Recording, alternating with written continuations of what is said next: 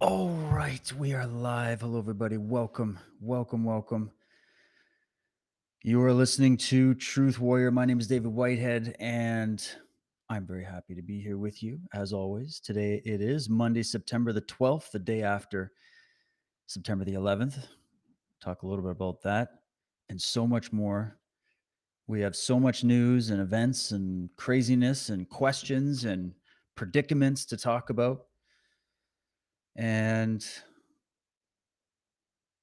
Yes, I do live in Canada, and there's a lot going on in Canada. And I know for my audience tuning in from other countries, politics in Canada isn't the most exciting, but I will promise to make it as exciting as possible today. Only so that I can inform you about what's going on, give you an update, and we can compare notes with each other, regardless of what country you live in, and see if we see any similarities.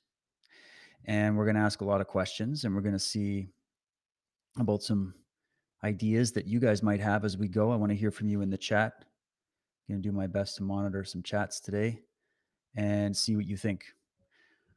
What should we do? And I'm going to be speaking a lot in a Canadian context because uh, things are really heating up here. I think we got a federal election around the corner. We just had a new candidate selected for the Conservative Party. And it's there's a lot of people divided on this. It's uh, quite a time to live in this country. But Anyways, that's me. How are you? I hope you're all well. Have you been taking care of yourself z- during the apocalypse? This is important. This is important.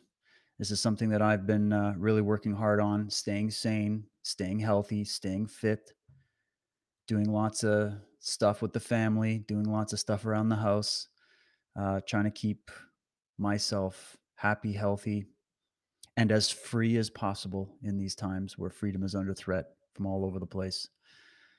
Um, Yeah, I've been just making a few little diet changes. I've been uh, doing a lot of exercising. Had some knee issues. Had a lot of knee issues. Anybody out there got knee problems? I'm an old warhorse. I put my body through a lot, and uh, I'm suffering a little bit, but I'm glad I did it. But and my wife got me some kind of collagen, and uh, I didn't know much about it. It's been doing miracles, uh, so that's been good. Uh, as I said, cleaning up the diet a little bit. Got a little bit gluttonous there in the in the winter last year, and I'm gonna try this winter. As the winter, as the dark winter comes in, I'm gonna try to stay as healthy as possible. I think that's key. Got to take care of yourself so that you can be a more formidable person in this war, in this information war, in this war for truth, freedom, and justice. Make sure you take care of yourself. Make sure you get enough sleep, all that good stuff. Um, all right. Well, my, uh, I think we're going live on all of my streams. I'm just sort of rambling on here, just double checking that we're everything's good. So shout out to everybody listening on the Foxhole, on Pilled, on D Live, on Rokfin, on Twitch, and on Rumble. We're live on Rumble now. Make sure you check out my Rumble channel. But wherever you're watching, thank you for tuning in. Let's get into some news. This is going to be a news show. Oh, and speaking of news shows, I am going to be adding as of this week, right? Let me just make sure I'm not promising something. Yeah, as of this week, I'm going to be doing a morning news segment, a morning news show that'll be kind of similar to this one um, that we're going to do today, where I'm just going to cover a lot of the stuff that I'm looking into and that I'm following. Uh, if you follow me on my Telegram or, or my Twitter, you know I'm, I'm on there quite a bit. So I figured I would do a little show with you guys live on Wednesdays. I'm going to do it probably around 9 a.m. Pacific time. I'm Pacific, so I'm earlier than everybody on the timeline. But uh, yeah, we're going to do a morning show on Wednesdays, add that to the mix. And then Mondays, I'll keep it to guests and my wild speculations on different subjects. And then Wednesdays, we'll try to just narrow in on the news of the day and see what's going on and see if anything we can make any sense of it all. So hope you'll join me for that. But speaking of news, this is going to be somewhat of a news show today for you guys. Uh, we just had Pierre Poilievre voted in by a massive majority as the leader of Canada's Conservative Party, which has been an abject failure for so long. Uh, and everybody's very high hopes uh, about Pierre, or a lot of people are, Other people think this is just a bait and switch. We can't trust the man. What are we going to do? Right. Some people believe there's no political solution. Everybody's kind of got their take. You guys are all grown up.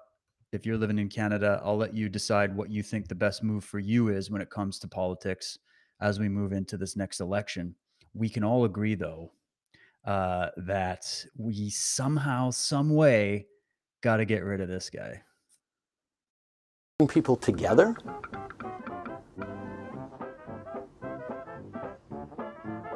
is not always compatible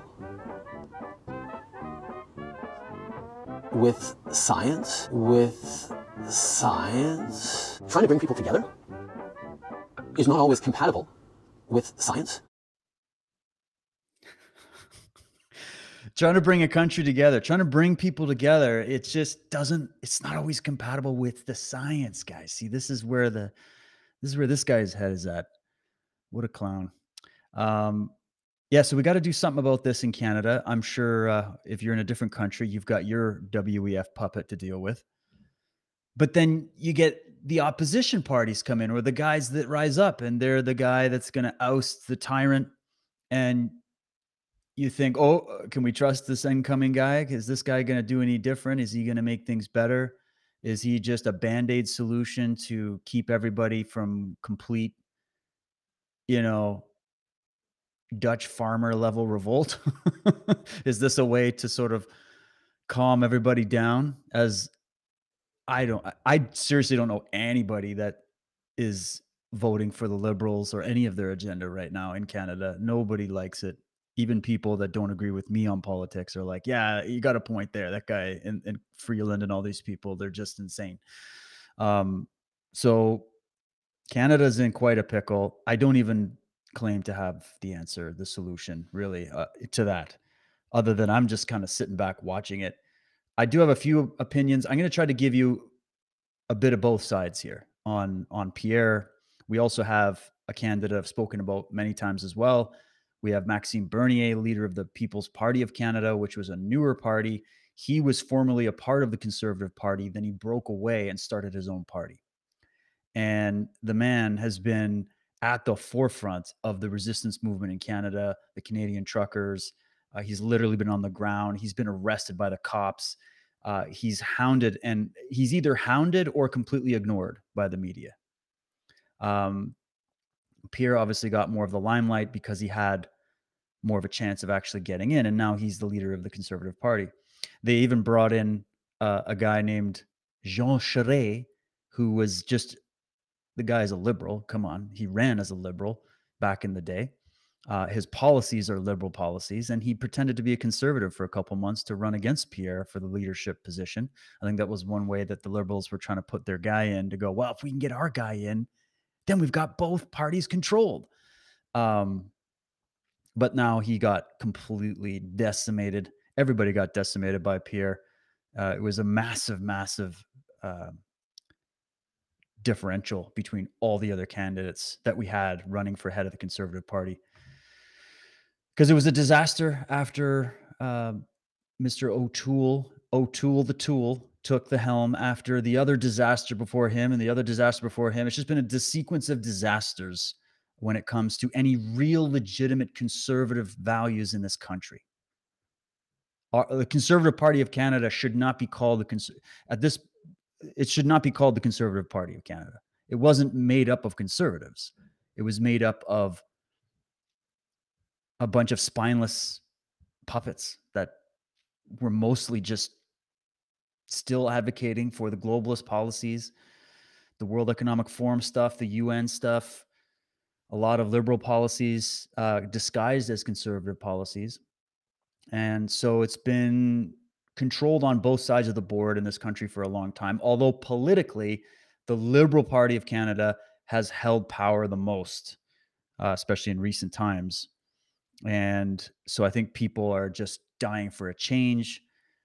And the sentiment here is that we've tried a lot of things as Canadians to try to hold our government to account, to try to get the wheels of justice turning for the crimes that have been committed against Canadian sovereignty against our finance, our, our economy here. against the people of Canada, against our rights and freedoms, the numerous abuses. You know, we've been trying to find a way to correct course.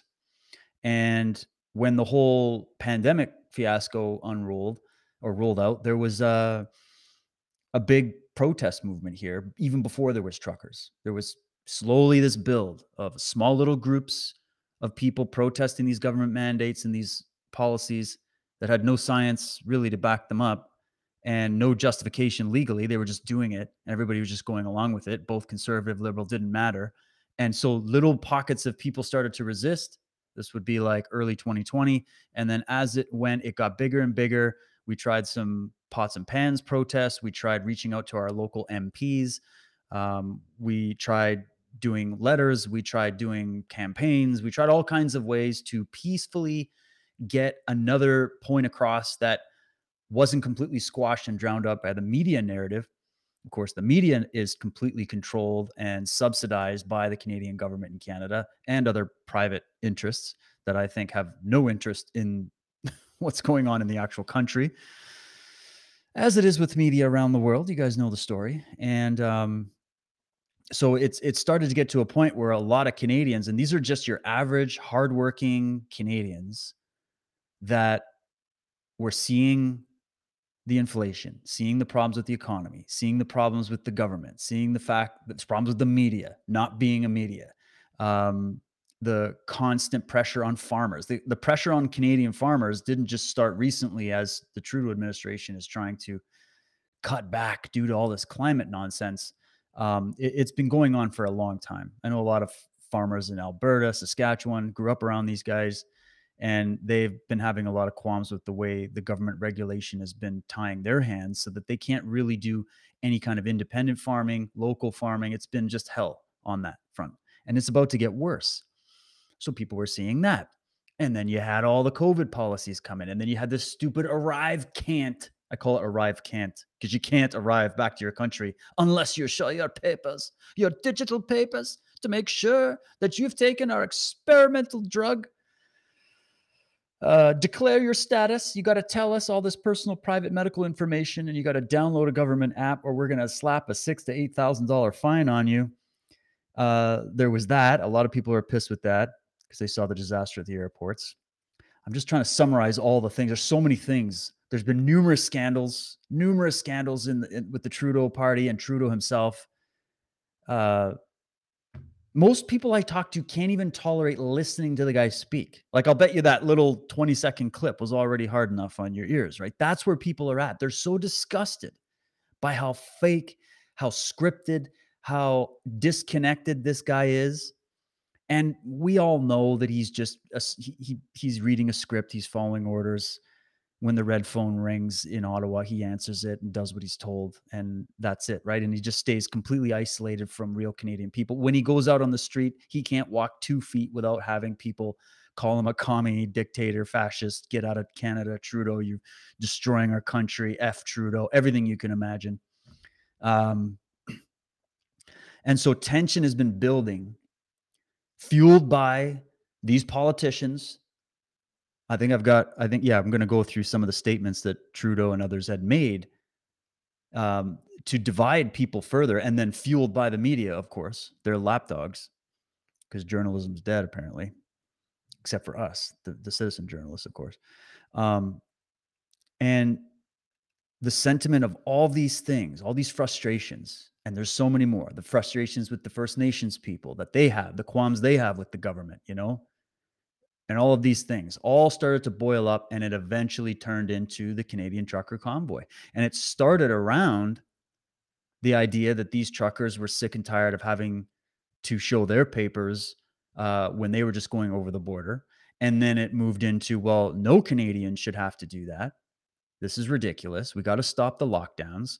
Uh, Quebec was hit, I think, the hardest uh, with lockdowns.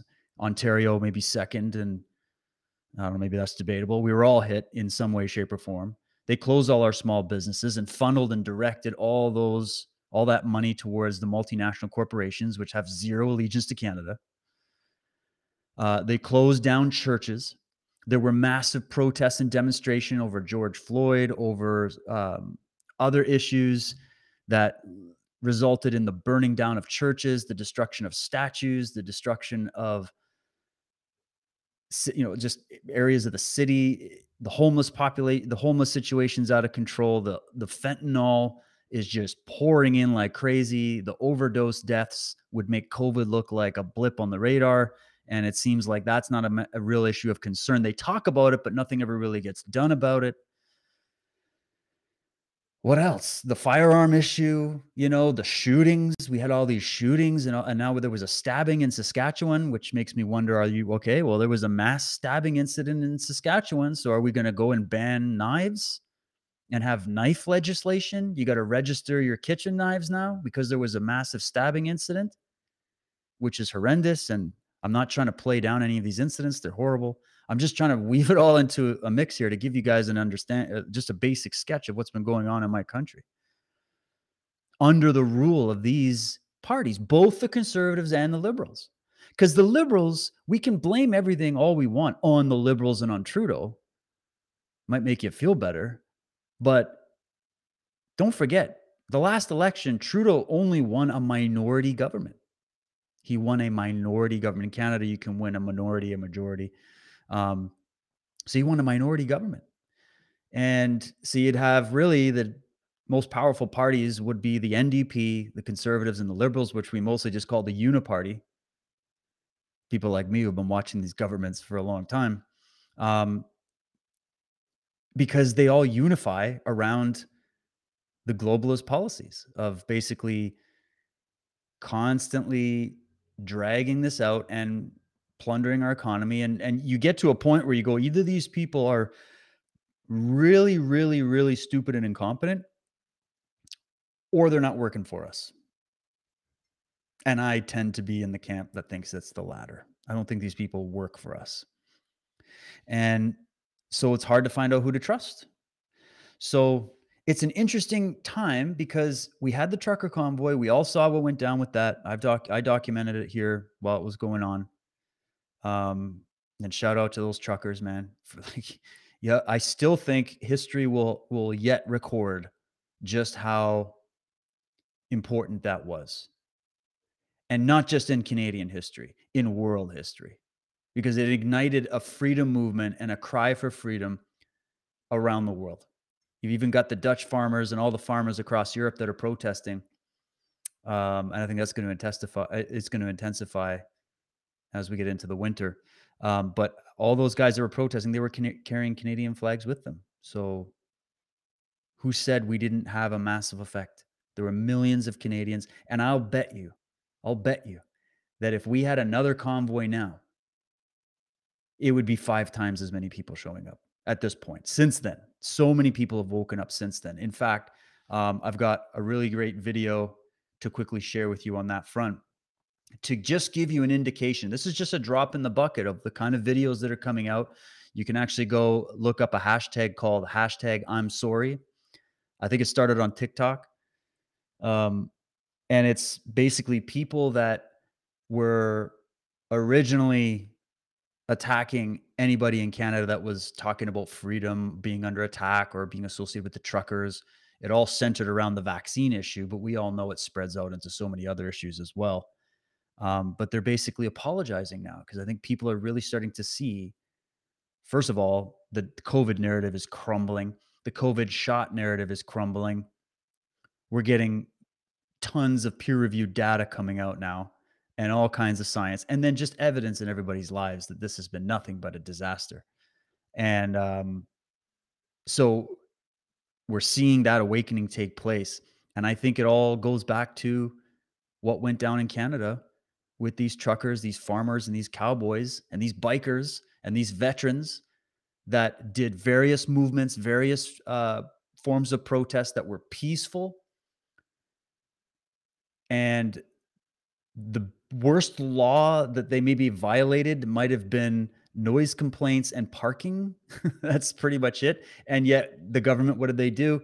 Double down, branded us all as terrorists, Nazi, racist, homophobes.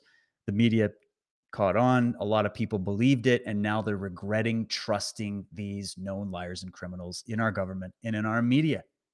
So that's a wonderful thing. So really quick, I'm just going to play you this apology video from this gentleman. It's going viral. Um, I shared it on my Telegram channel and my Twitter. I encourage you to share this. And uh, if there's more of these videos coming out, uh, people like this, we need to listen to them. And I have nothing but respect for this man because it does take a man to realize he's wrong and come out and apologize and try to do the right thing. And so let's hear what he's got to say. first started and the vaccine started rolling out, I wasn't paying attention. I wasn't listening. I just, I soaked in whatever the government was telling me. And uh, you know what? It really, it really took the Freedom Convoy to open my eyes a little bit and to see what was going on. You know, seeing them trucks out in Coutts and tractors blowing through the barricades and uh, seeing hundreds of people lined up on the on the on the highways, you know, supporting the convoy. Uh, it was really it was really touching, and that's when I really started to to dig deeper and to open my eyes. Uh, and sometimes it takes a big man to say, you know what, I screwed up, and I'm sorry. Well, from the vaccinated to the unvaccinated you know what? I'm sorry. I didn't listen to you sooner. I'm sorry I let the government get the best of me and think that they had our best interest at heart. Uh, I want to encourage other people who are vaccinated to do the same thing. You know, we got, you might not see it or you, because it doesn't affect you or it doesn't concern you but people are lose have lost their jobs. They've lost family and friends. They couldn't visit their sick parents in the hospital. They couldn't be at funerals and weddings.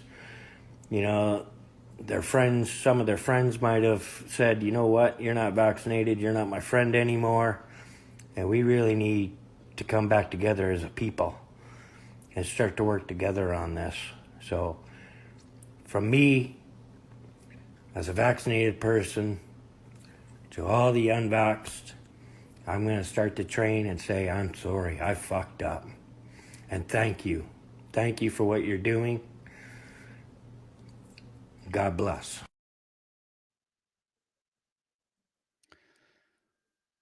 Oh man, I my heart goes out to that man and to everybody that got conned by these expert liars, expert propagandists. I don't I really don't blame you. You're up against a very skilled opponent here. These people planned this extremely well. You got to give your hats off to them for that, the, the, respect that you give an opponent in a war. Uh, you know, they really did.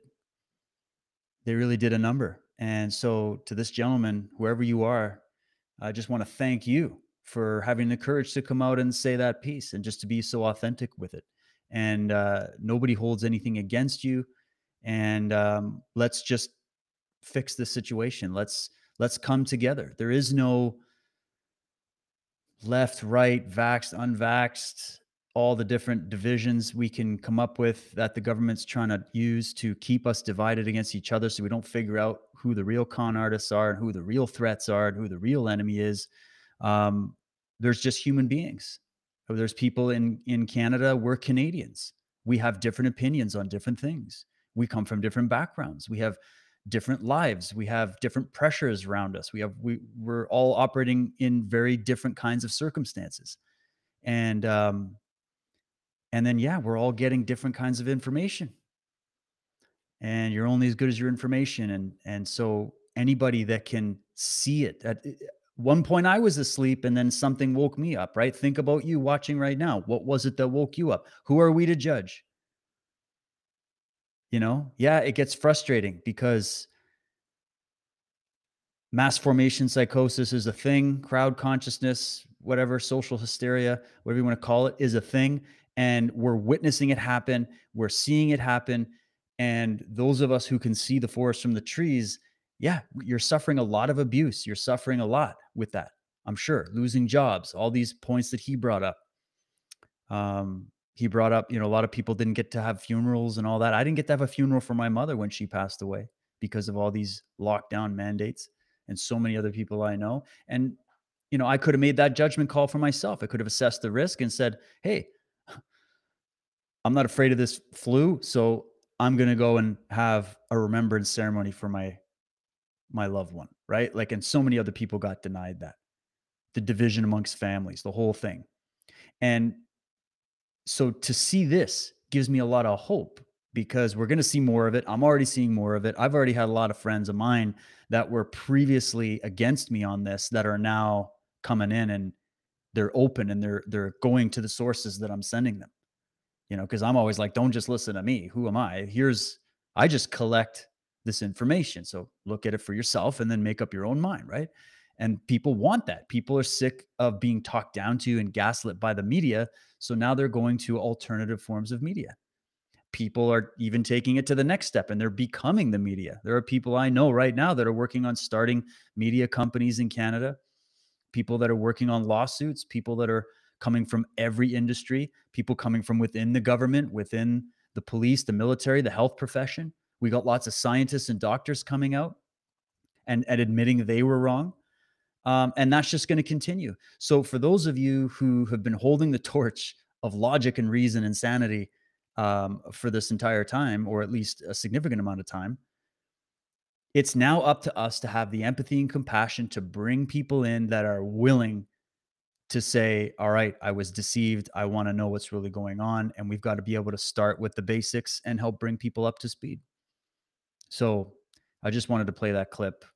And um, yeah, that it's going viral. I'm glad it is. It was so genuine, and I think we're going to get a lot more. So, you know, but we have to deal with this political situation. And the deepest parts of me would say there is no political solution. The solution is contained inside of you. Freedom is an inside job, health is an inside job. But we are stuck on this planet together, aren't we? So there is a political component. And obviously, if we have a tyrannical regime in power that is willing to breach national and international law to bring their agenda in, whether they're following orders or not, we got to do something about that because if we don't, they're just going to keep going. Like if Trudeau stays in and the liberals stay in, that's it's just going to get worse, right? So I can understand now where everybody's trying to find a way out. All those protests and all those steps that I was speaking about before, including the trucker convoy, to a lot of Canadians looks like it failed because it happened and it didn't give a direct result of, well, it equated to the fall of the Canadian cabal. It didn't happen.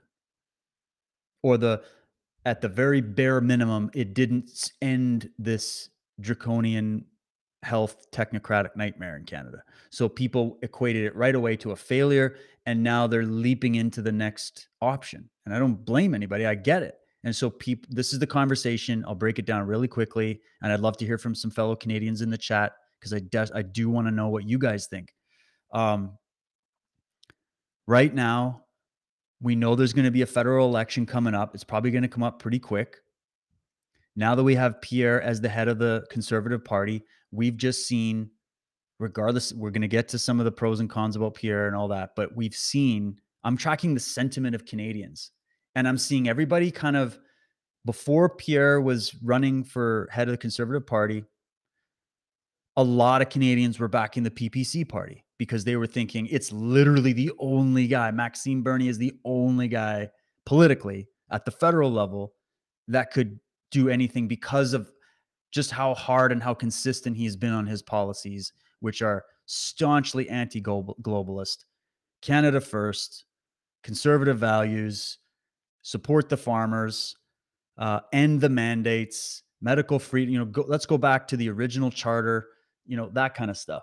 And so that spoke to a lot of Canadians. However, that was considered another failure in Canada. You know, and I talk to the average person now, there it's hard to get them to see the positives in all of these things because they just look at it as a failure because the time is running out of the clock. You know what I mean? Like if we were in a 5 round fight, we're at like 30 seconds to the end of the 5th round. before the winner is going to be declared and it's going to be too late to go back?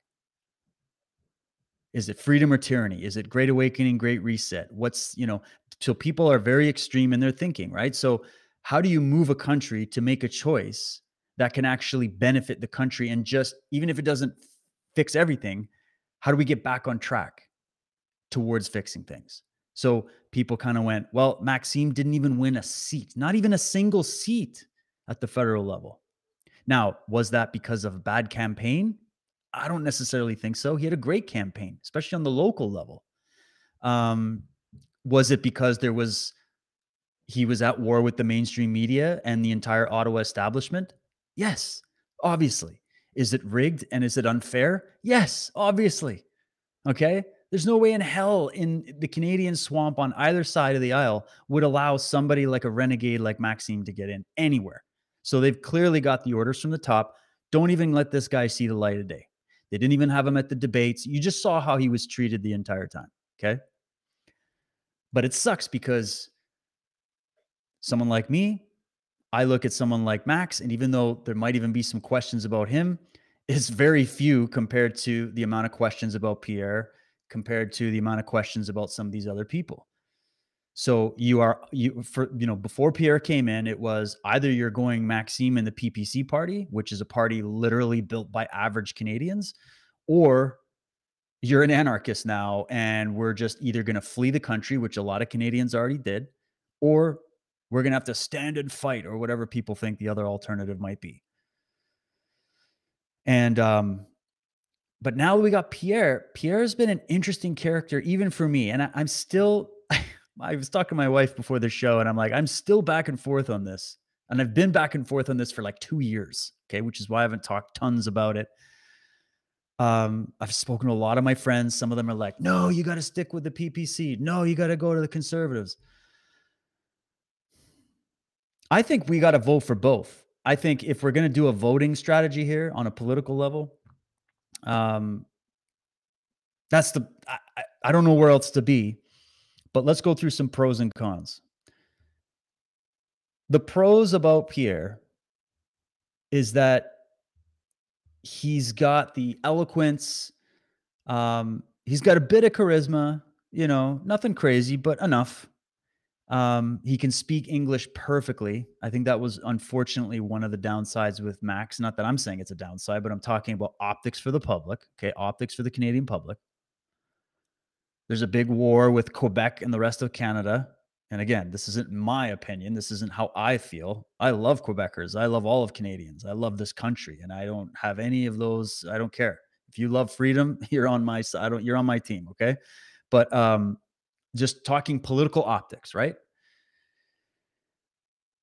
someone like Maxime, very very thick French accent isn't going to resonate as much with he's not his message won't get carried as far and he would need a massive media campaign in order to penetrate you know into the public mind of Canadians okay? Although he did a fantastic job and I think his influence went really really far and it's just beginning. It's a brand new party. You got to give the PPC some time but again with 30 second min 30 seconds to the end of the 5th round and if we don't do something very very very soon to turn this ship around Canada, as we knew it at any point in time, is over. And it's going to be virtually impossible to save it because they're bringing tons of new immigration into the country.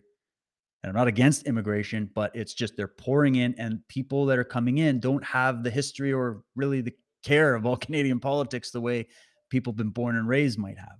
And so they're easily swayed by the media. Like the media comes on and they just, you know, it's easy although we do have a great contingent of people who have immigrated that are here warning us so it's it's not just one way on that point either i must say i've met a lot of people that have immigrated from other countries that are sitting there going you guys put up with this shit here and so they they're actually helping to educate a lot of canadians who've been stuck in the apathetic uh you know i don't care about politics in the media mindset so yeah pros and cons there too but it's just such a crazy situation that you zoom out and you go, well, if we all vote, I mean, if we could get a big movement to vote for Max and maybe win him a couple seats, that could buy us what?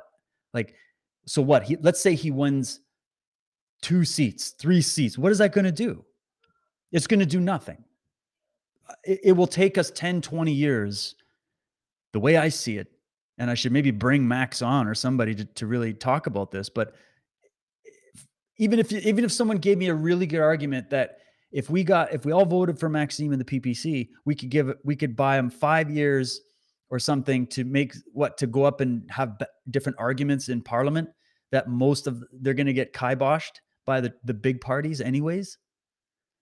So then you go, all right, well, could we get someone in the Conservative Party, which is one of the big parties, to actually take on the Liberals? Because that's our immediate concern, right? and there you have Pierre. So I'm just showing you that's the that's where most Canadians are going, and you can tell by how many people showed up to vote this guy in. Nobody's been voted in like this on the conservative level with that kind of a margin of victory ever. Like you can tell a lot of people just went, screw it, I'm voting for Pierre. We got no choice. It's DEFCON 5. I don't know if I can trust him on everything. He's wishy-washy on some things, he's excellent on other things, and he's kind of yeah untrustworthy on other things that a lot of people think but they're still like hey lesser of two evils so i understand that i also understand the hardcores um actually this is a good time for me to bring this in like mark friesen and other people like that uh for saying i'll never vote for the conservative party ever again in my life. The grievances have been too big. We can't trust these people. They're in with the globalists. Like i understand that sentiment as well. That's why i'm kind of of two minds. So but let's hear mark friesen out because i want to give you both sides all right? So let's just listen to this real quick. Let's see what he's got to say Pierre Poilievre. This is gonna be the last thing I say about Pierre, uh, because I got I'm in another campaign where I'm gonna have to shit talk the other pretend conservatives in this ass party. Um, listen, I know you guys are excited. I know I'm raining on your parade, uh, your Pierre Poilievre, leader of the Conservative Party parade. But as I've stated before, and I'll state again, I will never support the Conservative Party of Canada, ever, regardless of who's leading it. I can't. The reason I can't is because that party is responsible for the Sustainable Development Agenda. Mulroney, Conservative Party Prime Minister, signed it in 92. Harper and his government made it law in 2008, compelling our governments to report our progress in achieving the goals of sustainable development to an unelected, unaccountable foreign entity in the way of the UN. Then he signed it again in 2015, a month before Trudeau was elected. The reason you hate Trudeau as much as you do is because of that agenda. Because everything that he has brought in, as far as policy, as far as law, as far as, as order, orders and council, is because of that agenda that Harper signed on September 27, 2015. That's why you hate Trudeau, because of what he's doing, his commitment to that agenda. And the Conservative Party is responsible for it. An agenda that Pierre Poilievre will not even acknowledge. He won't acknowledge it because he knows his party's responsible for it. And it's the root of all our problems in this country. Why on God's green earth would I support a party responsible for that, the destruction of our nation? Why would I support that? Ever. Regardless of who's leading it. The end. hey good points good points and he's correct on those on those details. The conservative government of this country has done a lot of damage and a lot of the people that were saying oh if only we could have someone like Stephen Harper back. Well yeah Canada during the time of Stephen Harper was night and day from Canada as it is under this liberal administration that's for sure. But you have to remember that this is a long game and there were incremental steps that took place that were brought in bit by bit by different candidates going back to Brian Mulroney and um, Chrétien, and all these guys, and then Harper gets in, conservative leader, right? And there's been incremental steps that have been brought in to open up the door to totally infiltrate and hijack this country, which is what I think happened. Is that it was a slow march through the Canadian institutions to take over, just as they did in all these other countries, because you wouldn't be able to just get everybody to jump into a great reset, world government, world parliament, whatever the UN's calling it, without getting your people in these key positions. And you would have to play both sides of the game. So we know this. We know this, right? And if you live in America, you know this Republican, Democrat, different flavors of Gatorade. Same thing here. Same thing in the UK. Right. Look, here's here we go. Boris Johnson. Need I say more? Allegedly conservative. Comes in globalist shill, right? In Ontario, Canada, Doug Ford. Conservative. One of the biggest COVID Nazis of this entire era. Okay. He's going to have his picture on the wall when this is done. Um, so we can't, and then Stephen Harper, Bilderberger attendee, admitted he was actually the first Canadian politician that I know of that coined the phrase, and he spoke about it as a positive thing that this is what we need to move towards is a new form of global governance. And he used that word because I guess it sounded a little softer than government. Just if you say governance instead of government, it must be a different thing.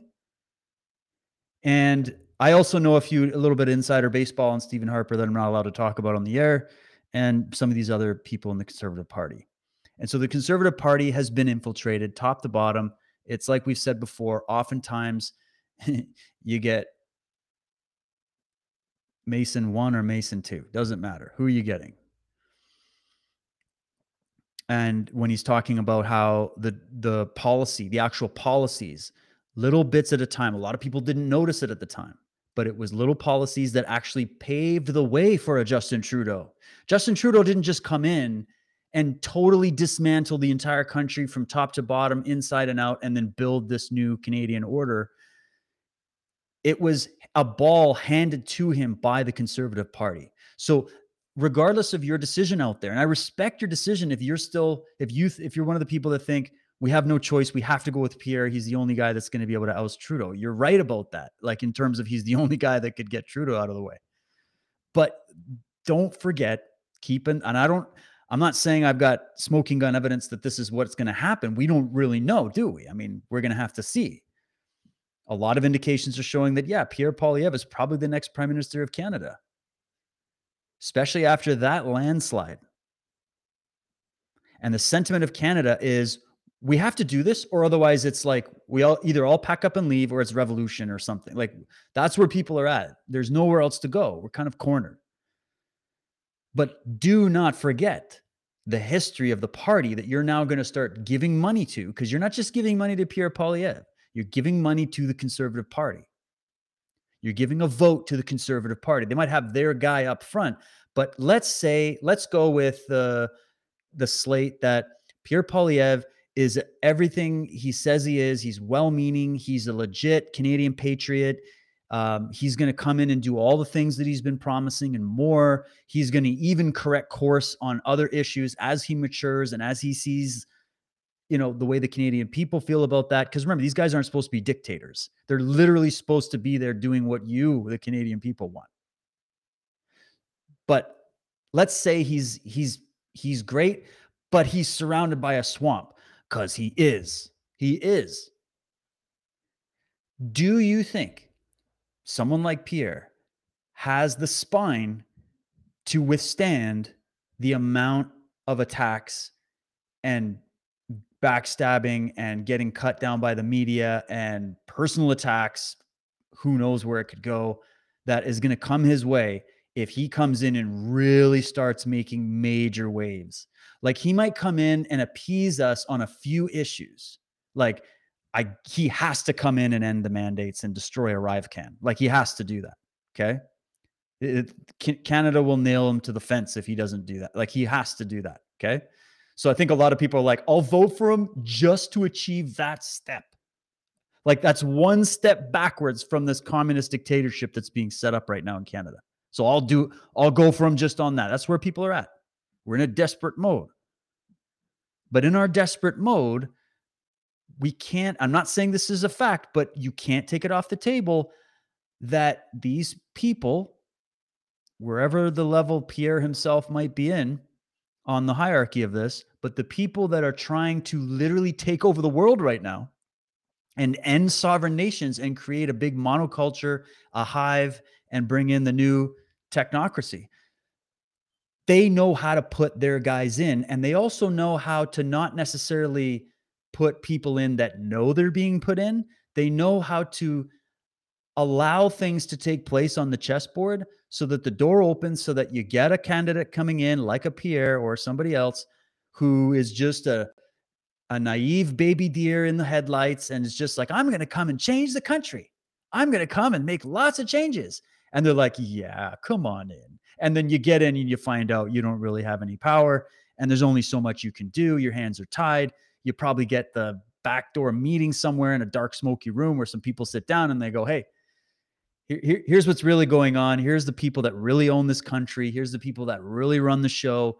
Um, you know, and so you're this is what you have to do, or otherwise they compromise them, they threaten them, they blackmail them. You know how it goes. It may have already happened. We don't know, or maybe it is yet to happen. But either way, that's how the political game is. It's a dirty racket run by mafias. And now we're not, this is the other level of this that we have to consider. We're not just dealing with a bunch of corrupt Canadian politicians now, are we? I mean, if we, this is how a lot of Canadians think still, and this is what we need to snap people's head out of. This is not just a Canadian situation, this election. This is a global situation. There's global players involved, each with their own interests. And you think little Canada is going to resist that pressure coming from the vanguards and BlackRocks of the world and the big pharmaceutical industries that pay off all your politicians and your health advisors? Clearly, somebody did. We've got China, we've got Russia, we've got deep state US, we've got the globalists in Davos, we've got the Club of Rome and gang, we've got old nobility families fighting it out. We've got a new king, which we're going to get to. And don't forget, Canada's a yeah, I'll get to that. Canada's a British colony. Man, when you when you zoom out of the big picture, do you think any one of these little ministers? That's what you are as a leader of Canada. You are the prime minister. That you're supposed people think you're there ministering on behalf of the people, but you're there ministering on behalf of the crown and gown, the people that own the debt of your country. Our country's in debt. And Pierre actually is one of the guys that pointed that out to Canadians in a way that I don't think Canadians had ever heard before. So hats off to him for that. That's what I liked about him was he was the one taking Trudeau on directly in parliament in the debates and would just slaughter him with facts. So I loved him for that. I was like, "Oh, good. Finally there's somebody that can speak eloquently, knows what he's talking about, sharp as a tack, sharp on the economy and can take these sophist arguments that are all pre-scripted that people like Trudeau and Freeland use, and he can just slap them back and forth a hundred times and they're down and out. And Canada can watch it and people can go, right, right. We didn't think about that. There is a better way. We don't have to be in $1.5 trillion of deficit. So, but but can't take your eye off the bigger board. So maybe I'm just putting it out there, guy. I got to put all my thought process out. I'm sorry if I'm jumping around here, um, because this is really hard. This is hard for me to talk about. I'm talking about the future of my country, the country that I'm trying to build a home in and build a home for my children. And I don't want to have to leave my country. I don't. I'm not a person that tucks and runs. I don't want to do that. I love my country. I was born and bred here. My family, you know, so i we're we're all all of us this is the we're vulnerable because we're hoping for something to happen and that can be taken advantage of got to keep that out there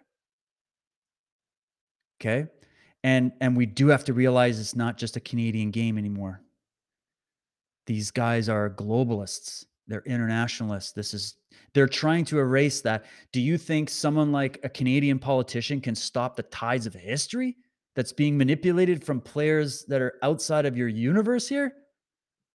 Metaphorically speaking, I think maybe. Um and so there's that. But I also don't think we should be pessimistic to the point of going, well, then what do we it's hopeless then? Maxime can't get in. He's there's no way he's going to get in as the prime minister. Pierre's the only guy that's got a shot. And if we don't put somebody in, we're stuck with Trudeau. Like that, that's a shit sandwich right there. So thank you, Mark, for that warning. I appreciate it. I hear you. One idea I was thinking of well, what if we go with let's just risk it and go with Pierre for federal? Because we just got to squeeze this Trudeau turd out. And then he's going to have to have, I'd say, at least a year of, let's say he's a WEF plant, okay? Or he's going to be manipulated and and and and he's going to get compromised down the road. So let's say he's got at least a year to appease Canadians. Getting a Pierre in would at least buy us some time on certain things, and it would at least start, hopefully, to turn the economy around if he does even a fraction of what he's talking about because I think Pierre would be good on the economy. Okay. He's clearly naive on the big geopolitical level. So I'm kind of concerned about that. But hey, you take the lemons that you're given. Uh, so this was the idea. So you get Pierre in on the federal because we have emergency situation. We got to stop the bleeding or we're going to bleed to death. And then we get PPC and all up and down on the local level. Because PPC candidates can can get in and other there's other parties too canada i don't know if it's called what the names are i might try to reach out to some of these other parties they're starting other parties now um because people are everybody's starting something right now because they're just people are like what are we we're going to do something so that's a good sign um so we get the local level local townships mayors offices local media and you get people there, whether it's PPC or just you and your grandma. It doesn't matter. Canadians need to mobilize and get involved. That's the key. We got to stop sitting back and thinking, regardless, that any of these politicians are just going to come in and solve all the problems. Doesn't matter what party it is. They're not. We're just trying to avoid a complete destruction of our country and our freedom. All right. So you've got to do something on the federal level and you've got to do something on the local level. I personally think this is my thinking as I'm talking to you right now. The local level is the best place to focus all of our attention. But that doesn't mean we ignore the federal level because that's also important. Okay. Because we can't, we just, we, we literally just cannot suffer this fool up there anymore and the people around him. Now, the other thing is you get rid of Trudeau, which I think even the globalist guys that are paying him and put him in place know the sentiment in canada is he's finished. So it could be that they did a, a chess move and they said all right. Some people would argue that pierre was a natural progression that there wasn't any kind of movement behind him. He just you know got popular and then decided to run. Let's just say it's all it wasn't a big drama that was scripted that it was all organic and that the globalist move was to put in someone like a Jean Charest to try to chop down Trudeau and see if he could uh, take over the helm of the conservatives. And then they would have captured both opportunities and they would have saved themselves, right? But I guess I just feel like that's just a little too easy to spot. I, I don't know.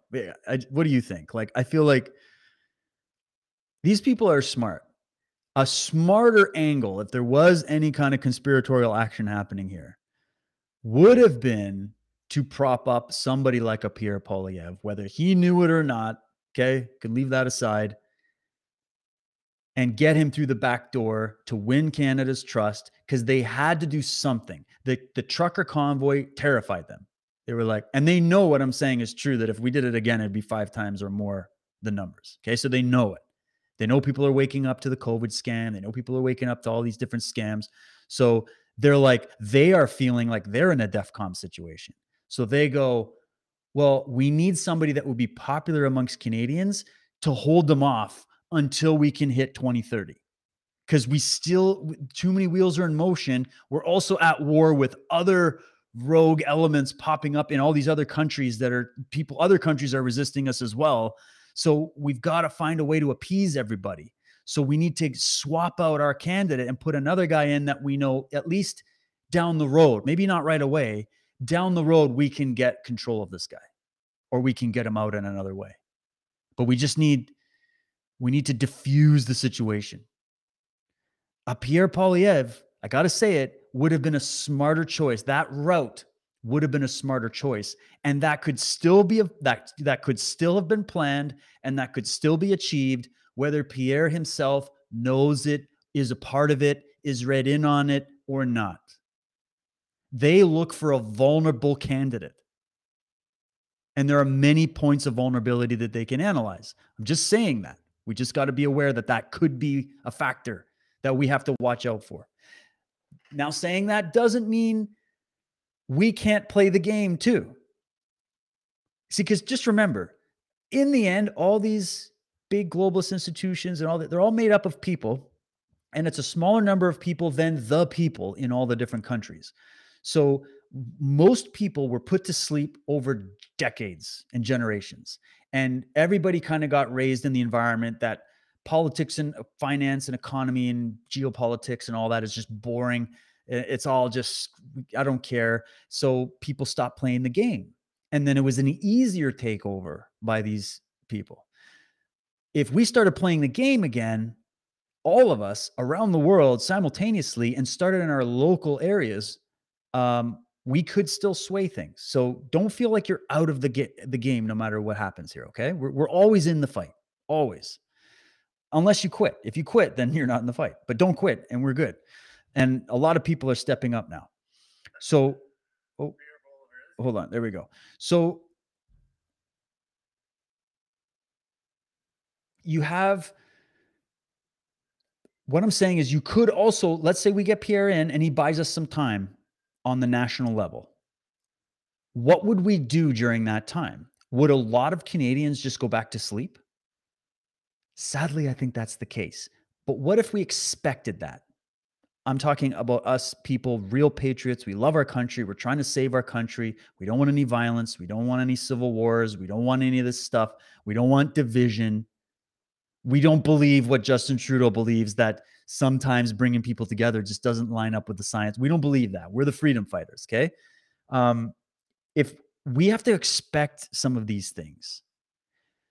So let's say Pierre gets in.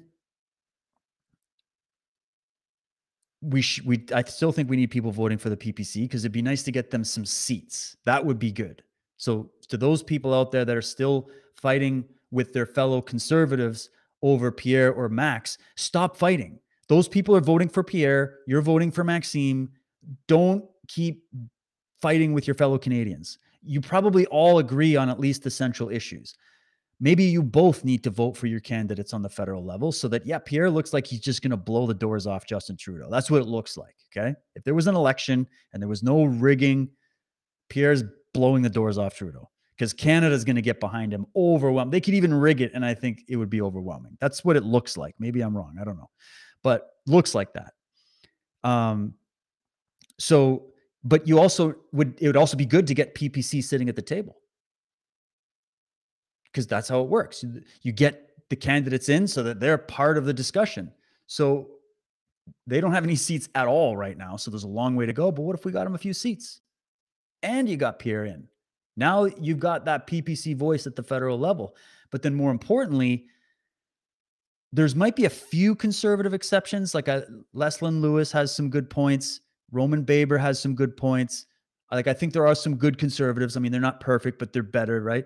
And you know, but ultimately, there's also a lot of really, really good PPC candidates on the local level.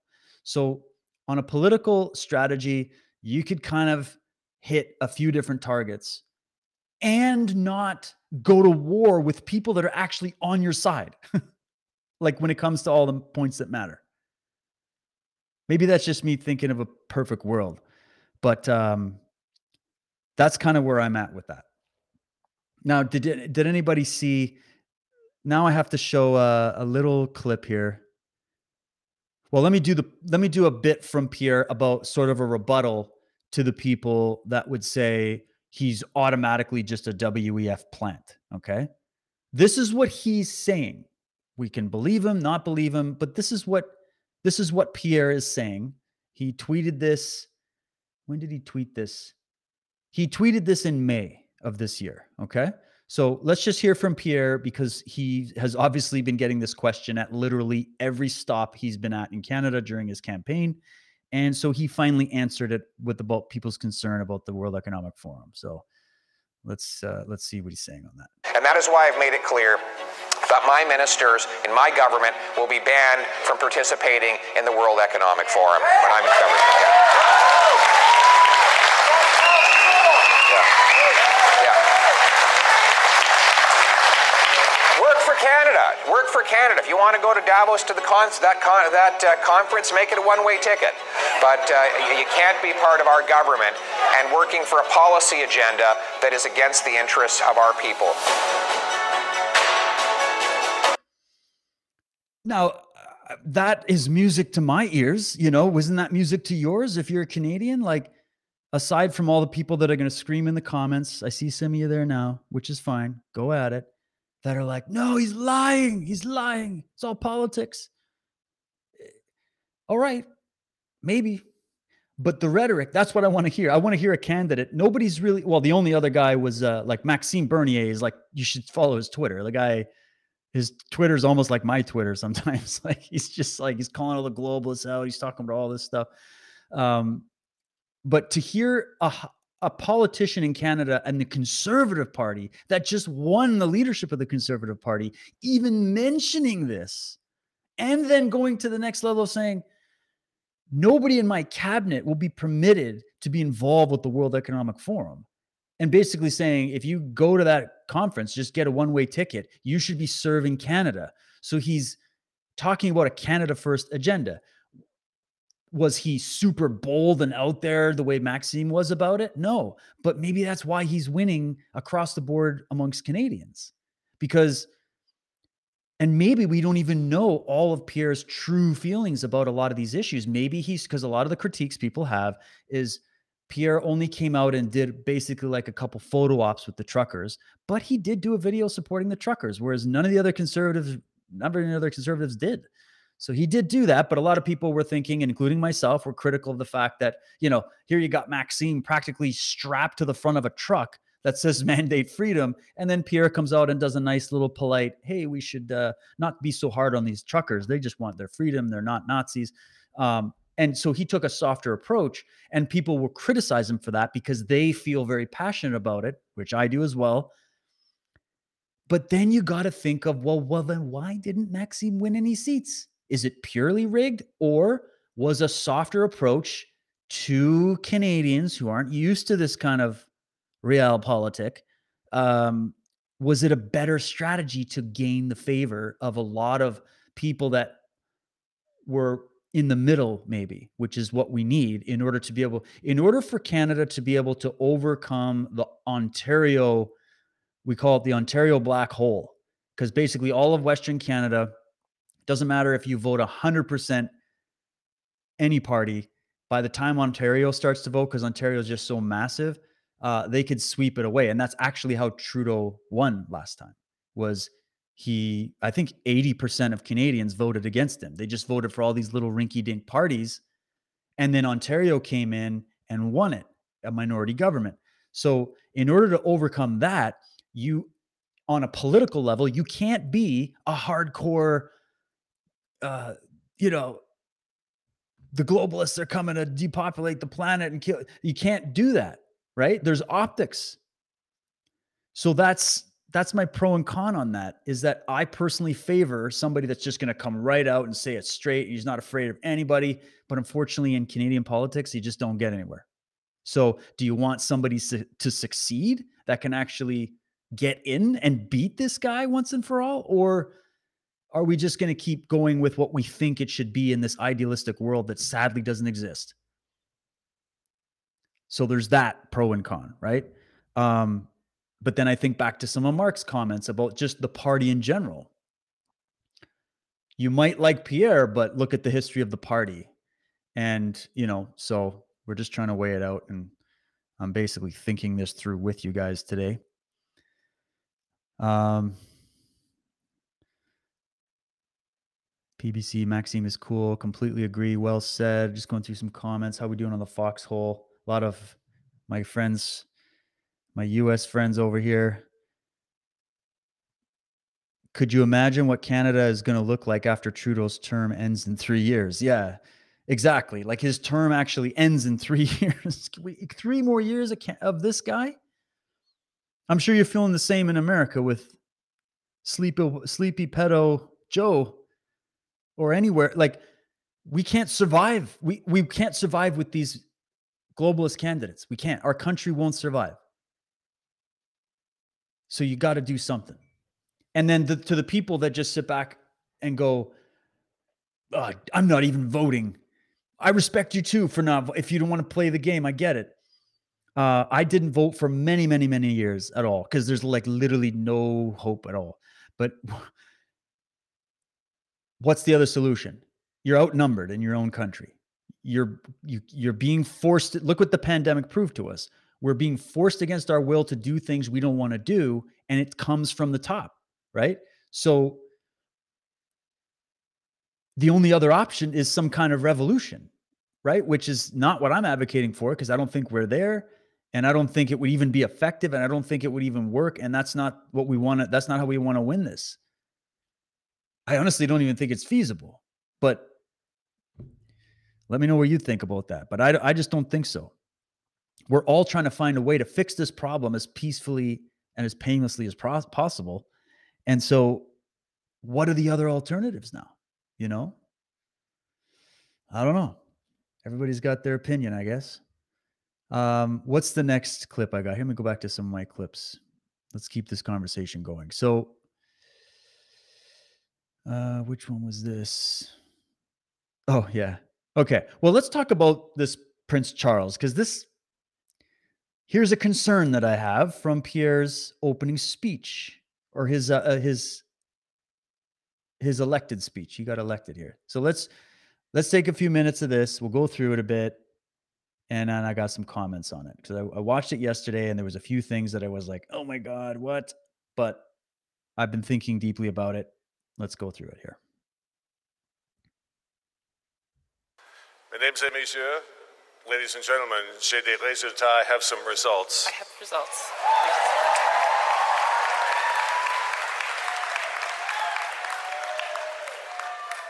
It's my great privilege to announce the results. Nous avons un nouveau chef. We have a We have new a new leader. Leader. The next Prime Minister of Canada, la Premier prochaine Premier Ministre du Canada, The the, Prime Honorable Minister of Pierre Canada. Poilievre and Anna Poilievre. So that's just them announcing it. I'm gonna go to. Uh,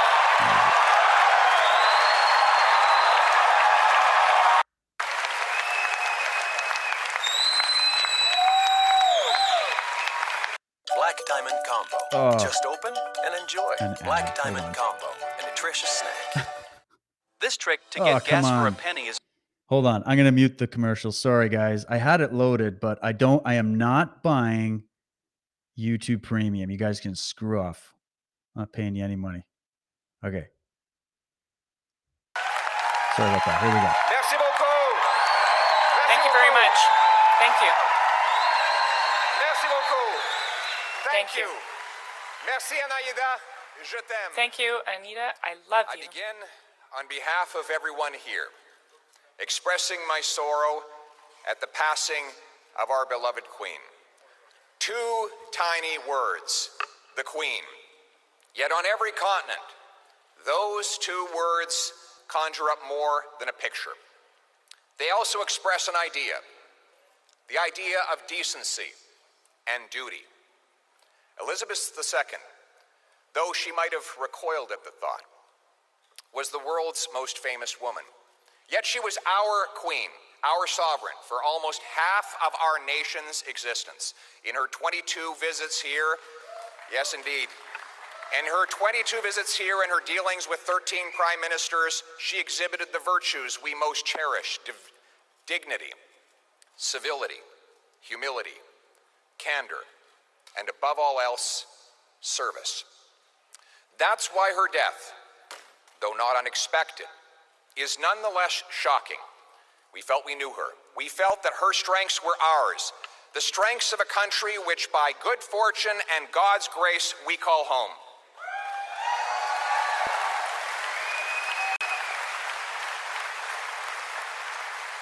And that, perhaps, is why I feel a small catch in my throat when I utter the words that no leader has stated in this country for over seven decades God save the King. Okay. Um, let me just come back for this. That was my cringe moment of the speech, and it's the beginning of the speech. People are like, "You got to watch the speech of Pierre. If this doesn't convince you, then nothing will." I'm like, not a good opener. Um, but you would have had to go and check out the show I just recently did with my friend Josh Reed at the Red Pill Project on the occult history of the royals. We got into the history of the queen and the family and the lines and all that. Uh, there's a whole other story to be told. Um, and I just, and then God save the king. Are we talking about Prince Charles? I mean, but okay. We'll get to Prince Charles, King Charles, whatever he is. Um, one thing that I'm thinking here is you got to remember that this is Canada. Canada loves the royal family. That's just the way it is. I'm talking about as a country. It's, I mean, we are a British colony. Canada is one of the Queen's lands. My grandma, she served in World War II as a seamstress for the Air Force, and she loves the Queen. If she ever heard me talking crap about the Queen, she would hang me. it's just the way people were raised. It's the way they look at it. Um, the the picture that was painted of of the Queen and the royal family for the longest time, and we're talking about people that pretty much get 100%, especially the Queen, 100% positive news coverage for like her whole time in public, the public eye, and so people are raised with that sentiment, and um, so Pierre's obviously going to have to say something like this because the queen just recently passed. So you could say, all right, maybe Pierre doesn't really have all of the facts of history on the table. Maybe this is all just political, um, as many politicians did. Everybody came, even Maxime Bernier came out and tweeted some positive stuff about the queen and about the royals and all that. So, you know, they all kind of do it because this is politics and they're speaking to the people in their parties. They're speaking to the Canadian people. They're speaking to the media. Optics are important. I get it. Uh, but for me, I mean, if you're saying you're detaching yourself from the World Economic Forum, why start the speech with God save the king? I don't, uh, I just don't get it because, of course, we have to contend with the fact that the person that he's talking about, and maybe I'm taking what he said out of context because uh, maybe he was just saying what he had to say on the mic. But this is on the World Economic Forum website, and uh, here is the future king.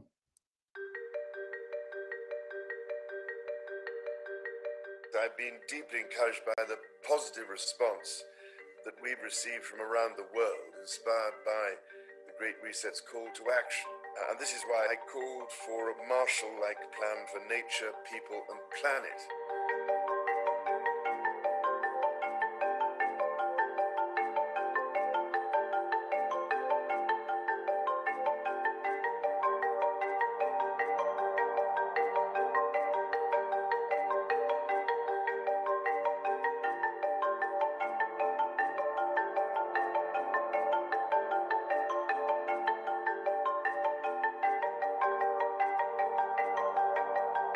this is so funny.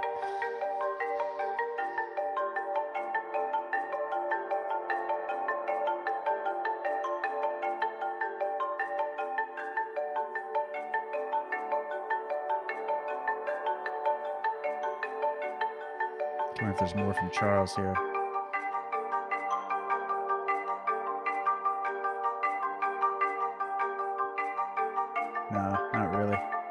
Yeah, they just used him in the video. It wasn't featured around him.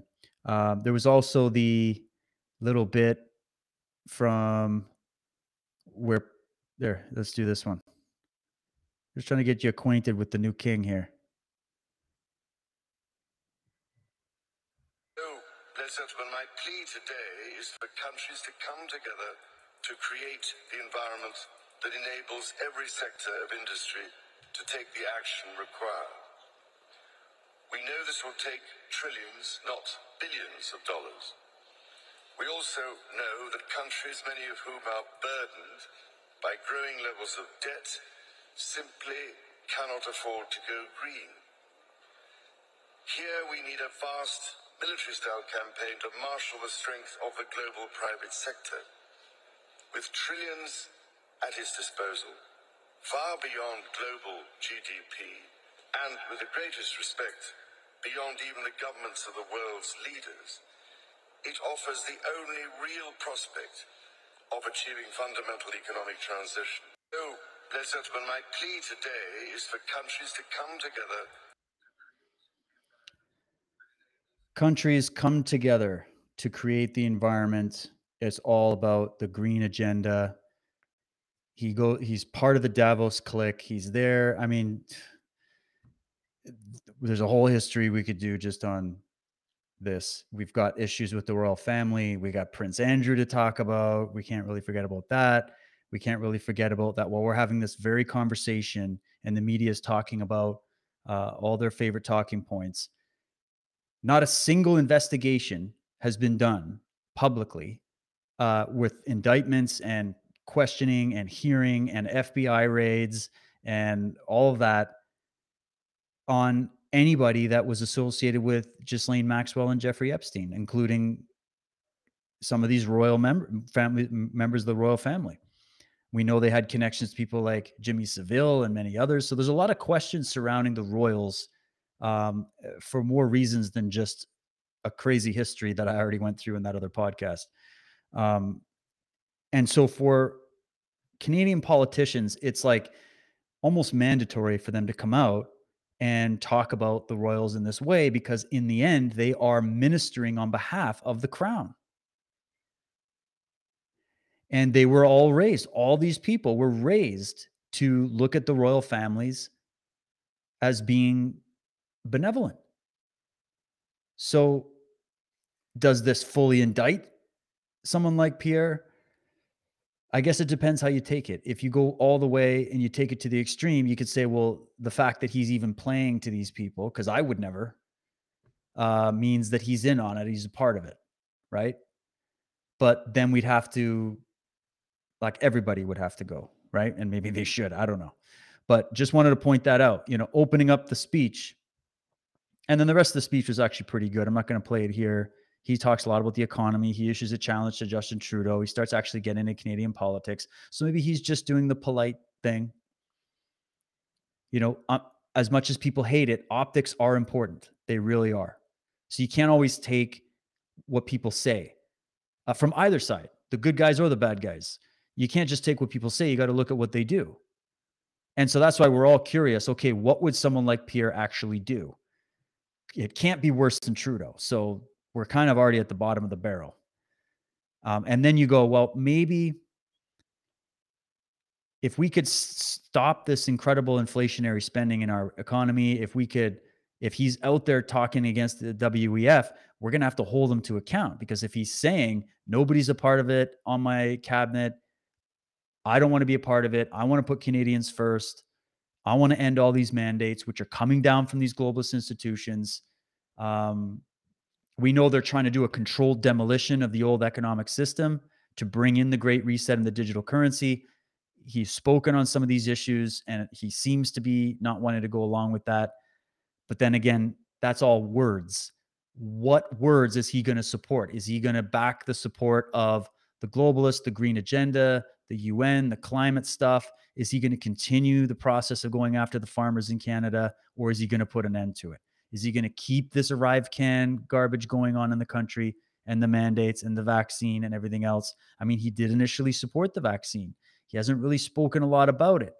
Although I get the feeling that he's against the mandate, which I think a lot of conservative leaders that are getting voted in. There was another big victory, I think, in Sweden or one of those somewhere in Europe, uh, where it's the same people are trying to get these more populist guys in. You know, you got to take the good with the bad. And you kind of think, all right, well, let's just try to stop the bleeding, get them in on the issues that will help give us some time, and then we can work on those other things. Um, you know, again, no matter how we slice it, I say we got to go to the local level and then to the individual level. I mean, if I were to sit here on a more philosophical note and say, what's the solution to all this criminality and tyranny? It's we got to stop falling for lies and we got to stop giving our power away to these people. That's how we got here. The very fact that we, so many people give their power away to these people and, and put all their hopes and dreams on them is itself a problem. As an individual, if you want to truly live in a free country, you have to have the ability you have to have the knowledge and the ability to live as a free sovereign being regardless of what's going on in the world. That would be more the philosophical message here is you lead you. You don't need these people to lead you. But that's only going to go so far if it comes down to are they going to build concentration camps and lock up anybody that doesn't agree with them? Are they going to start censoring the censoring the internet to the point where it's like some other countries where you get arrested for Facebook posts? I mean, it's already starting. People are getting fined for this stuff. They've got legislative speech going on already in Ottawa. You know, are they going to mandate more of these jabs on people? Are they going to keep rolling lockdowns going? Are they going to now move to the climate stuff? Would you know and so when you get there it's out of your personal individual control. And then if they start going after your fertilizer with your farmers and they start taxing the hell out of anybody uh, that resists them or just shuts those people down you're only left with the people that are working against you. And then it's not very far off before history repeats itself. And we have we don't have enough food going around. We don't have enough energy. Look what they're doing in Europe for this winter. They're talking about basically taxing people's energy. You know, you can only use a certain amount of heat. You can only use a certain amount of cool. You can only use a certain amount of this. You can only run this much hot water. You can only, like, they're getting to a point of micromanaging everything. And that's that's the global agenda. And so it's just a matter of what country you live in at what time and how far down the agenda your country is at the moment. But eventually, the goal is that everybody gets pushed to the same point and it's all centrally controlled. So, how do you stop that as just one person? Because a free person by yourself wouldn't survive, right? unless of course you know how to survive and you, somehow become Jason Bourne and you know how to not get tracked and traced by all the technology they're putting up and the satellites and the surveillance grid and the whole thing you know that that that pipe dream can only go so far so then you're back in the position of going all right we got to try to do something politically here so that it's there's even a fighting chance and then to the people that think well screw it canada's finished look at the, what you're bringing out here. It's a really complicated situation. Let's just leave the country. Well, where are you going to go? You go to some country that has some of the points that you like that you didn't like with the country you left, but then you find out they've got their monkey to deal with. They got their issue to deal with. And then if this plague of totalitarianism is creeping around the entire planet and that's the entire goal, which we're seeing that unfold, where are you're really going to go. So better to stand your ground and stand for your country and do what you can. So that's why I guess I keep coming back to local. If you don't know what to decide with this federal election, and I, am not here to make up your mind for you, I'm just trying to present a few different options so that you can think on it on your own. But if you don't know which way you should go, maybe don't do anything with it. Maybe focus on what can you do with your local school board what can you do can you what can you do with your local farmers or your community that you can get people together you can share ideas and resources and and try to do something you know but again it's all going to be pretty short lived unless we get some major movements of people going in the same direction that's how they got this in they got this in with this mass formation stuff where uh, they know how to induce mass formation, and they induced it in the population. You basically create a boogeyman. Everybody's afraid of something, and then they want the government to save them, and the government just brings in the next phase of the agenda. And so maybe in a way we have to reverse engineer that. But moving on from all those points, because it is kind of a Rubik's cube to untangle here, is uh it's the idea that oh, where am I gonna go with this? I've my I'm kind of blanking out because it's like my brain is hurting from from talking about this so much. Is um you eventually are going to have to think about your own self-sustaining situation you know whether you're going to stay where you live whether you're moving whether you're uh you know we don't know what's going to go down either way we we know that they're coming after the food the taxes are going up the price of housing's going up a lot of people can't even afford to live uh, if the jobs are mandating all these different things and going totally woke, and if you don't fit in that category, finding a job is going to be a lot harder. They're slowly pl- replacing your job with technology, right? We know where it's at. So, um, the best thing you can do is try to be as self sufficient as possible. Try to get in with your community, with like minded people. Find the strategy that works best and go with it.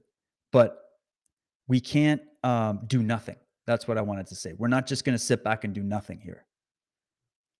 Let's not write off the country just because it's a complicated issue and say it's hopeless, because it's not. In fact, the big hope I see is that we're getting closer to a better response. Like, I saw a lot of hope as a Canadian when I saw the truckers kick off. And now that I'm seeing everybody's really pushing hard to get Pierre in because they're just that desperate to get rid of Trudeau, um, you're seeing that we can have an effect when we come together and the ideas work and we're unified on these basic issues. Pierre Poilievre, unless it was all planned, wasn't supposed to get in. The media was attacking him. I mean, I've got some screenshots. Did I post it? I got some screenshots of the kind of attacks that he was getting all over the media. And that's usually my indication that if they start going hard after somebody, then they're a threat. Yeah, here it is. So the fact that Canadians ignored the media, again, because they've already had enough of it, and still voted Pierre in on a landslide, that's movement in the right direction. It's not the full picture, but we're getting there. I mean, look at this. The dangerous rise of Pierre Poilievre. Trudeau will leave Canada in Poilievre's hands. Pierre Poilievre's callous courting of Canada's deplorables. they were calling us deplorables too. Uh, the coordinated hate campaign thrives under complicity of silent majority. Pierre Poilievre may win the Conservative Party but lose the country. He's Pierre needs to calm down his angry mob. Pierre Poilievre is Canada's most dangerous, appalling politician. Oh, the whole thing with Diagolon, which was just a meme and a big joke. It was a big troll. Um, but they couldn't stop talking about it. Pierre Peel is a dangerous politician. He's the symptoms of conservative sickness. Like it's just the media has no shame. But you know, does that mean that they can't fabricate this to an, to get the result they want? Again, if this was an agenda to appease a, a country that has really really had enough and they know it, then uh, yeah, maybe you would maybe you would seed the media with this kind of stuff to allow that to be the main argument, right? I don't know. Um, yeah, and then here's the other problem we have to deal with is that Pierre's also, even though there's all everybody's smiling and high fiving him because he won, there's a lot of snakes in the grass around him. Okay, especially in the Conservative Party, and then add the NDP and the Liberals on top of that, and then all the judges and the Senate and all the corrupt stuff going on that allowed for what's happened in Canada to take place. Do you think Pierre can take that on all by himself? So if Pierre got in and he was a good guy and he was trying to do something, even for a short period of time until they got to him, then he would need all of Canada and the PPC and everybody anybody fighting for freedom and for this country would have to back that movement and protect that. Because he's in a swamp. He'd be like a, a Trump character in Canada that would have to withstand that.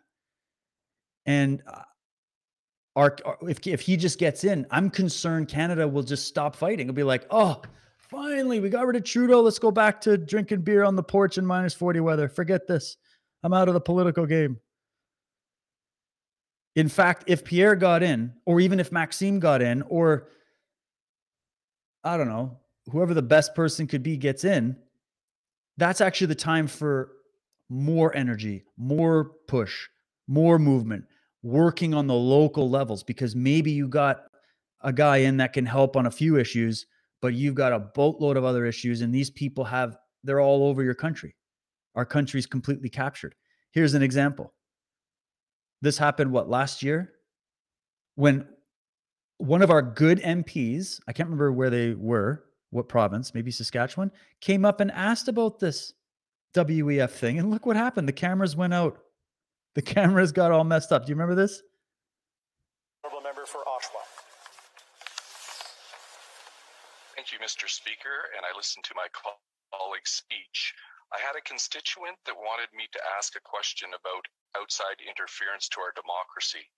Klaus Schwab is the head of the World Economic Forum, and he bragged how his subversive WEF, World Economic Forum, has quoted infiltrated governments around the world. He said that his organization had penetrated more than half of Canada's cabinet. I was wondering, in the interest of transparency, could the member please name which cabinet ministers are on board with the WEF's agenda? My concern is the deputy. Uh, order, order, order. I, I know he was. I know that uh, the member was in a, a really good good question there, but the, the the audio is really really bad, and the video is really really bad as well.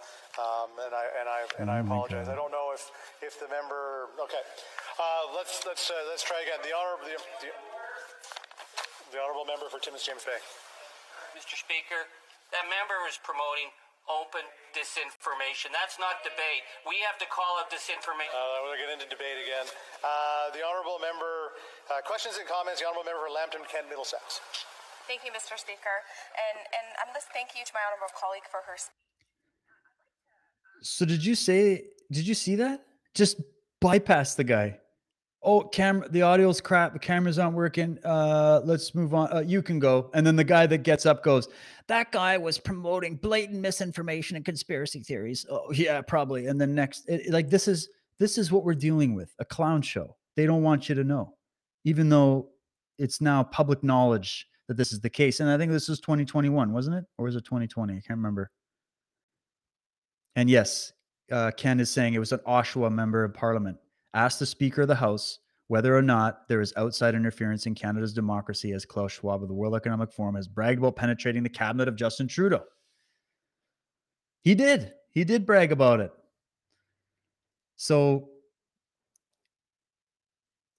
you know, we've got judges in this country that are putting people in jail who honked a few horns. They're freezing bank accounts on behalf of what they're being told by some of these other government officials. Like there's the orders that come down, and there's the people that follow the orders, and they follow the orders like with a big smile in their face. Like, oh, yeah, you want me to freeze the bank accounts? You want me to give these people $10,000 fines for not downloading your app? You want me to lock people up? You want me to go knock on their door and check to make sure they're quarantined? You want me to go and uh, arrest these people for political speech that's offensive, that we find offensive? I can't wait to do it. This country's full of these people. So, my big concern is no matter who you get in, even if they were well meaning, and I'm not saying don't do it because of this, but there's still the issue of the fact that we've got snakes in the grass everywhere. And that's a massive problem. Now, that doesn't mean you don't fight, it doesn't mean you don't try to do something. It just means let's keep it realistic. Now, this is interesting. Let's move on a little bit here. Um, actually, before we move on, let me get some of your comments. What do you guys think? Let's go, Brandon on Foxhole saying Rise Attire did a great edit of this. Oh, did they? Oh, I should check it out. They're talking about the edit of that video. Oh, thank you, Nat, for the shades. Let me go through, make sure I thank everybody. Sean Joe for the cookie. Appreciate it, guys. Um, let me check on DLive and Twitch over here. Whoa, lots of chat going on. This is good. the Revenge of the Nerds finally grabbing power. Yeah, it's a crazy situation. All right, well, let's move on here. A few other points in the news I wanted to bring up, some interesting stuff. Speaking about ArriveCAN and Canadian issues, we got this is from the CBC. Check, this is just getting so brutal. ArriveCAN requirement for Detroit Free Press Marathon raises confusion with runners. So these are just people that are doing a run, they're doing a marathon across the border. Check this out. They're saying when Michigan resident Jacqueline Brown got an email from the Detroit Free Press Marathon telling her she would have to fill out the ArriveCAN app before crossing the border during the half marathon, she said she initially panicked. In an email to CBC News on Wednesday, the Detroit Free Press Marathon said it was informed it was informed by the Canadian government that all international race participants would need to use the ArriveCAN app when taking part in the mid-October race events. The event noted that filling out the app was mandatory and that failure to not fill out the app could result in being prohibited from entering Canada. Prohibitants need to fill out the app within 72 hours of crossing into Canada so they can submit it before starting the run. like, just think about this. What do they do? They they run across the border and then they run back? Like and that they can't do that unless they fill out they have to download this app which has tracking technology in it. It's a Canadian government app and people are trying to say it's almost operating like some kind of a passport, but well, yeah, it is. It's a digital passport. It's the prequel to the digital passport. And se- uh, for some reason, all these other countries have paused this. Well, not all of them, but Canada's the only one still doing it with the COVID thing with this vaccine status because that's part of their ArriveCAN app. So what they want to see is they want to know if you've been vaccinated. That's what it's all about.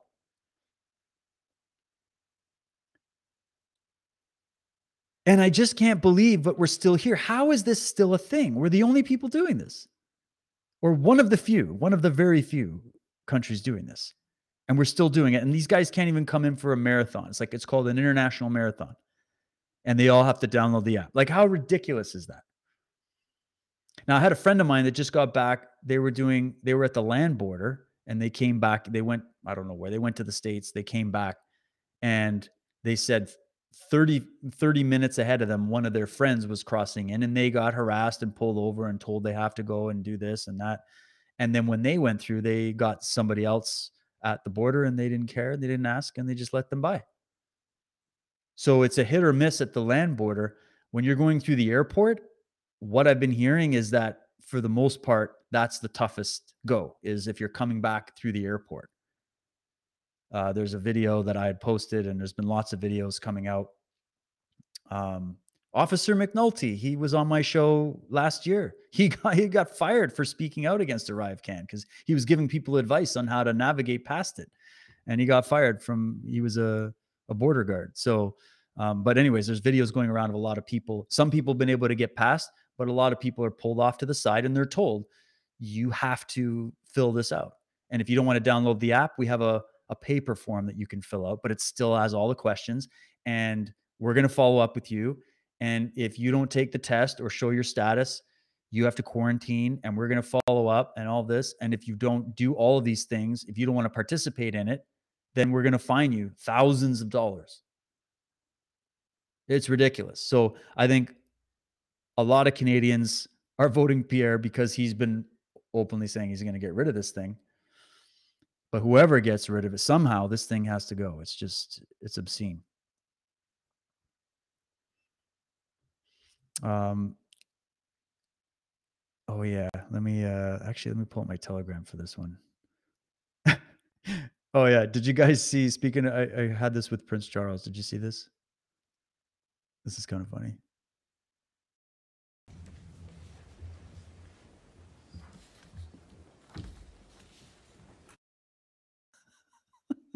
He's like, move this. Come on, servant. Please move this out of the way. I can't be expected to move things on my own. These guys are all raised with a silver spoon. Um, oh, this is good. Okay. So, speaking of progress, there's a lot more young people coming out. Young people coming out on a variety of issues. Because remember, this is a multi pronged war. They're hitting us on a lot of different points. It's a cultural attack. So, you know, to see young people coming out and uh, exposing this is really, really cool because a lot of us were really concerned, especially if you open up something like TikTok and you see where young people are at right now. It's pretty frightening. And you wonder how much of that is legit, how much of that is actual uh, staged videos that are just part of a propaganda campaign. Could be a bit of everything. But um, this one was interesting. This girl talks about how she came out of the whole far left feminist mind control.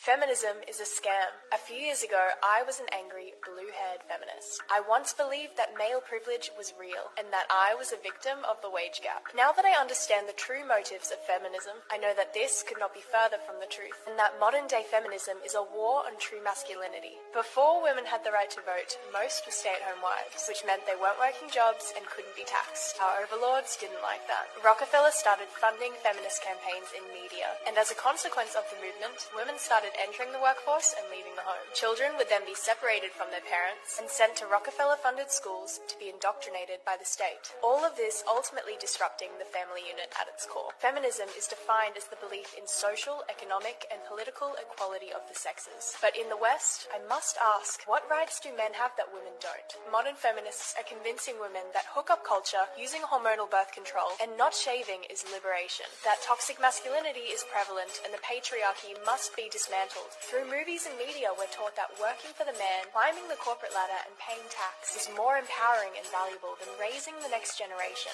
Women have lost touch with our natural loving instincts, and birth rates are plummeting. Men and women are not the same. And by protesting for equality of outcome rather than opportunity, feminists are demonizing and emasculating men. I mean, very well articulated. It's just uh it's good to see people are thinking outside the box because it's everywhere. You can't even turn on a, a movie now with without this or a television show. Even some of the stuff I got to really monitor what my kids are doing at all times because this propaganda stuff is everywhere. Um Oh yeah, and speaking of like the royals and the queen, did you guys hear about this new series coming out? This new TV series coming out? It's called The Serpent Queen. Have you seen this? I obviously haven't watched it. I don't even know if it's out yet, but it's coming to Starz. It's called The Serpent Queen, and it's Catherine de Medici. Interesting last name there. And just, I wonder, look at the dress. What's this all about? Oh my God. It's amazing. Um, okay, we come back. So yeah, I'll just uh, go through a few more things here. I think I got most of it.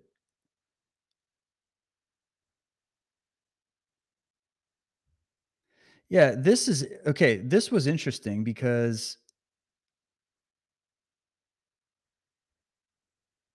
yeah, this is let's get into some of the COVID stuff. Okay, first of all, just so you know, there's this doctor on Twitter. She's great. Her name is, let me pull her up here so you can see it if you're on Twitter.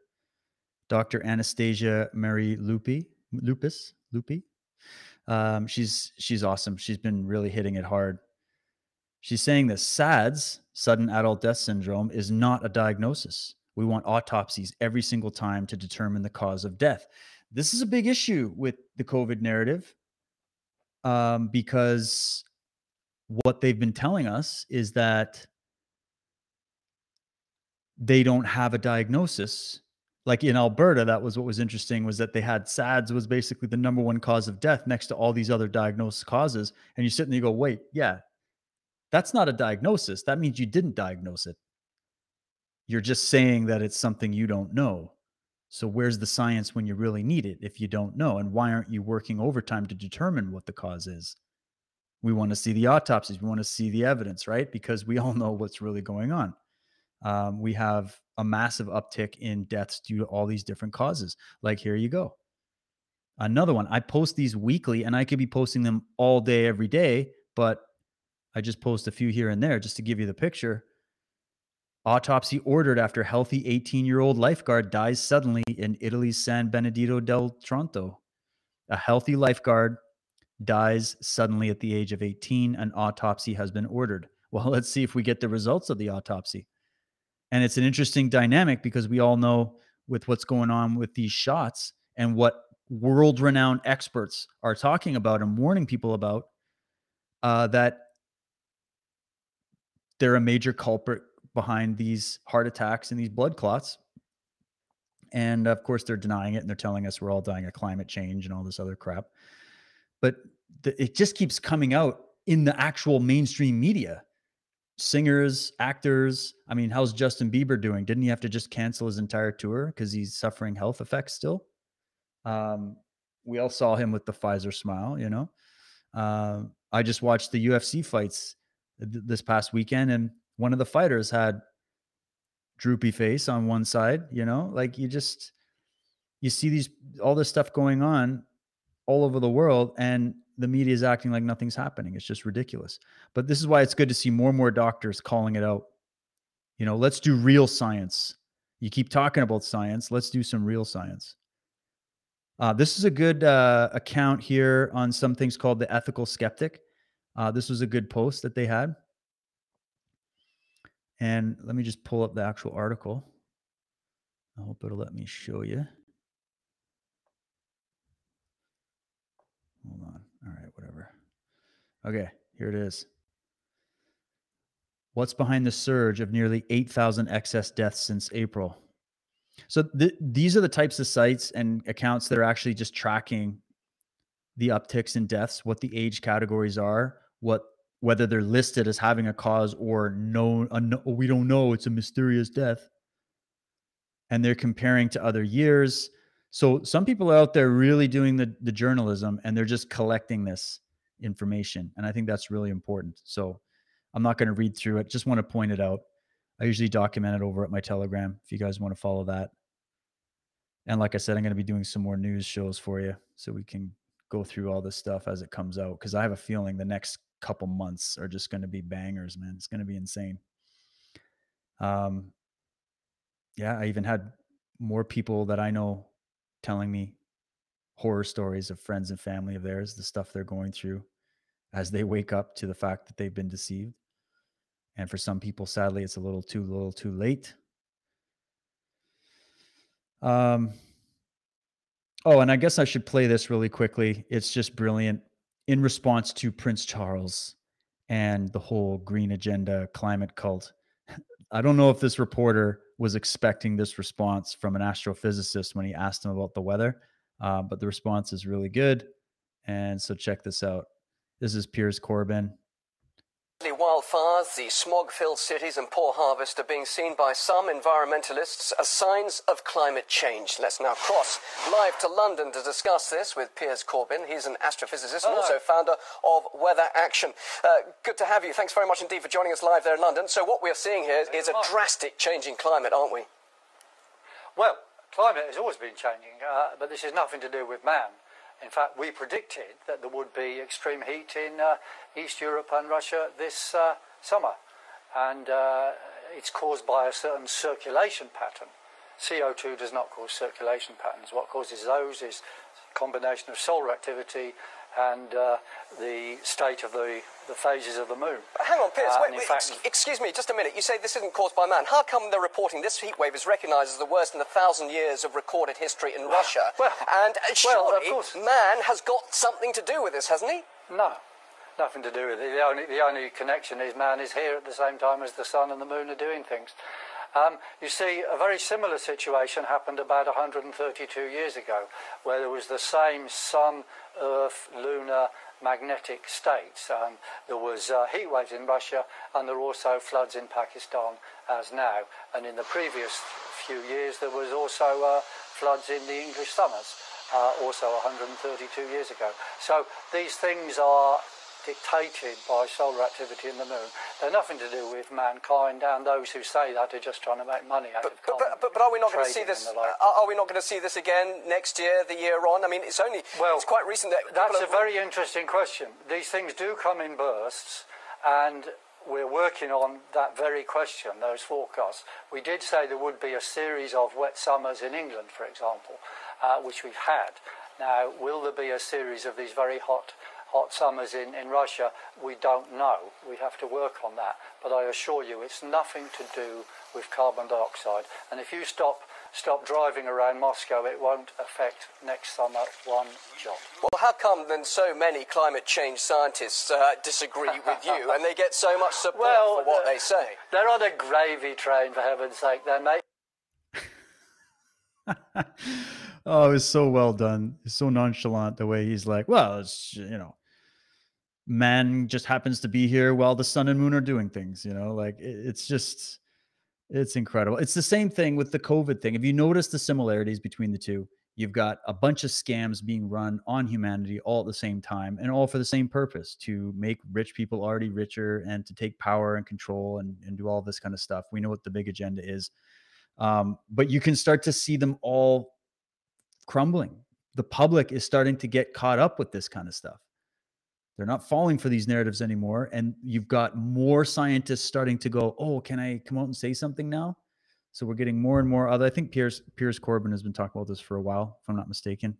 Um, but anyways, I thought that was a good clip because, of course, you know Prince Charles and the World Economic Forum and all these uh, people running in government, and I have a feeling we're going to have to sit Pierre down and talk to him about this stuff if he does end up getting in. Um, that there's a whole other side to the story, and this is all a big scam, and we don't need to go along with it. So just keep sharing out those kind of clips. And it's good to see more scientists catching these journalists off guard, bringing some facts. Um, oh, and yeah, I will point this out really quick. If you guys do want to get some more information on the history of the royals and the queen and all of that, the sort of esoteric occult view, you go to my telegram, t.me forward slash DW Truth Warrior, and I've posted all the slides that I did with my show with Josh talking about it. If you didn't have time for the show, you just wanted to kind of read through. Um, and there's some really, really good information there. Order of the Garter, the history, the connection to the ancient Egyptian pharaonic dynasties, the types of occult rituals that they're doing. Whether all these people know everything or not, at the highest level, it's known. And there's so many amazing things to look at if you know the language of this esoteric symbolism. So there's the show. You can check that out. I thought it was a really good chat. Just to give you the other side. Oh, and this is a good quote from uh, Dr. Bella Dodd, former member of the National Committee of the U.S. Communist Party, saying, I think the communist conspiracy is merely a branch of a much bigger conspiracy. And every once in a while, you get these little admissions that they're like, "Yeah, I think we're a part of a bigger, a bigger wheel within wheels scenario here." So, just thought that was a good quote. And as we're wrapping down, because I see the time is ticking on, guys, I wanted to just read you this quote. You can't get any better than this. This is E. E. Cummings saying, To be nobody but yourself in a world which is doing its best night and day to make you like everybody else means to fight the hardest battle which any human being can fight and never stop fighting. And this is the pinnacle of what we are fighting for. If you love your freedom, this is your mantra that you are trying to live your life find out who you are, find out what your purpose here is, what makes you different, what makes you unique. And how can you bring that into your own life and even to the world? And if you want that kind of freedom to be who you are in a world that is trying to turn you into something other than you are, they're trying to mold you, they're trying to shape you, they're trying to manipulate you on so many different levels for many different reasons. Everybody wants to turn you into them or convert you to their cause or convert you to their side. Put aside even everything I've said today and start thinking for yourself and looking deep within yourself and asking yourself, who am I? Why am I here? And what kind of life do I really want? Do I want freedom? Do I want the responsibility that comes with it? Am I am I able to be strong enough to withstand the storm of the of the crowd around me, of the people around me? and all this propaganda and brainwashing? Am I able to be myself? Or am I just going to become a photocopy of everybody else? And that's why I encourage you, you know, look at these kind of statements, take them with you, and uh, try to forge your own path, create your own opinion. And we're going to have to fight for freedom harder than we've ever had to fight before. All indications are showing that. It's nice if we have some help at the political level, but it's not where we invest all of our chips. Even if the worst political scenario happens, the power always lies with you. It's always lied with the people. It's always lied with the people that actually produce things and create things. And so hang out with people that believe the same as you in that regard. And even if you disagree on other points, if you can agree on this point that you have the right to forge and create yourself as a unique entity, as a unique mind, and that you have the right to your own life, your own freedom, your own property. You have the right to reap your own reward and forge yourself and create yourself in this life as you see fit. That you don't have to just be another carbon copy of everybody else, talking about the same opinions, the same uh, beliefs, the same worldview. You can become who you really are. And the idea was to create a system in the world that would allow you to have that and we haven't perfected it. It's definitely in shambles right now. It's under attack, but that doesn't mean it doesn't still live inside of you. You are this. When we say freedom, you're talking about a part of who you and what you are. So when people start to try to bring you down for fighting for freedom, pay them no mind. They don't understand it. They probably never will. Maybe one day they will, but right now I wouldn't worry about those people. Stick to the people that are on your side with that and that's that's where we leave it that's that's the best solution ultimately is uh, that you reclaim your freedom in your own life regardless of what the rest of the world is doing because if you're just waiting around for the rest of the world to wake up and do something if you're waiting around for these politicians just to do something you're going to be waiting a while you know Although that said, it is nice to see that we are seeing some legitimate political movements out there because uh, we do have to fight this battle on many fronts. And I only hope that we see some justice for what's been done. Um, I hope we see truth come to light. I think we're seeing it more and more. That's what I expect to see as we go because you can see the trend, can't you? This the lie can't stay in place forever. It's going to come apart eventually. It already is, and it's going to continue to do that and so what we can expect coming is that as that those lies and this manipulation unravels and more people catch on to it, the other side's going to get even more nasty, even more dirty, and that means you have to become even stronger and more committed and you got to fight for that freedom and you got to never stop fighting. So uh, that's all I got for you guys today. Just a little smorgasbord. I hope you'll join me Wednesday. I'll be posting all the details over on my social media. You can follow me on my main is Twitter and Telegram, but I'm also on Gab. I'm on CloutHub and a few others. Uh, please check me out there. If you want to get information uh, on past work that I've done, if this is your first time tuning in, go to dwtruthwarrior.com. That's my main website. It'll direct you to all my social media, my past work, all the other projects I'm involved in. You can check me out there.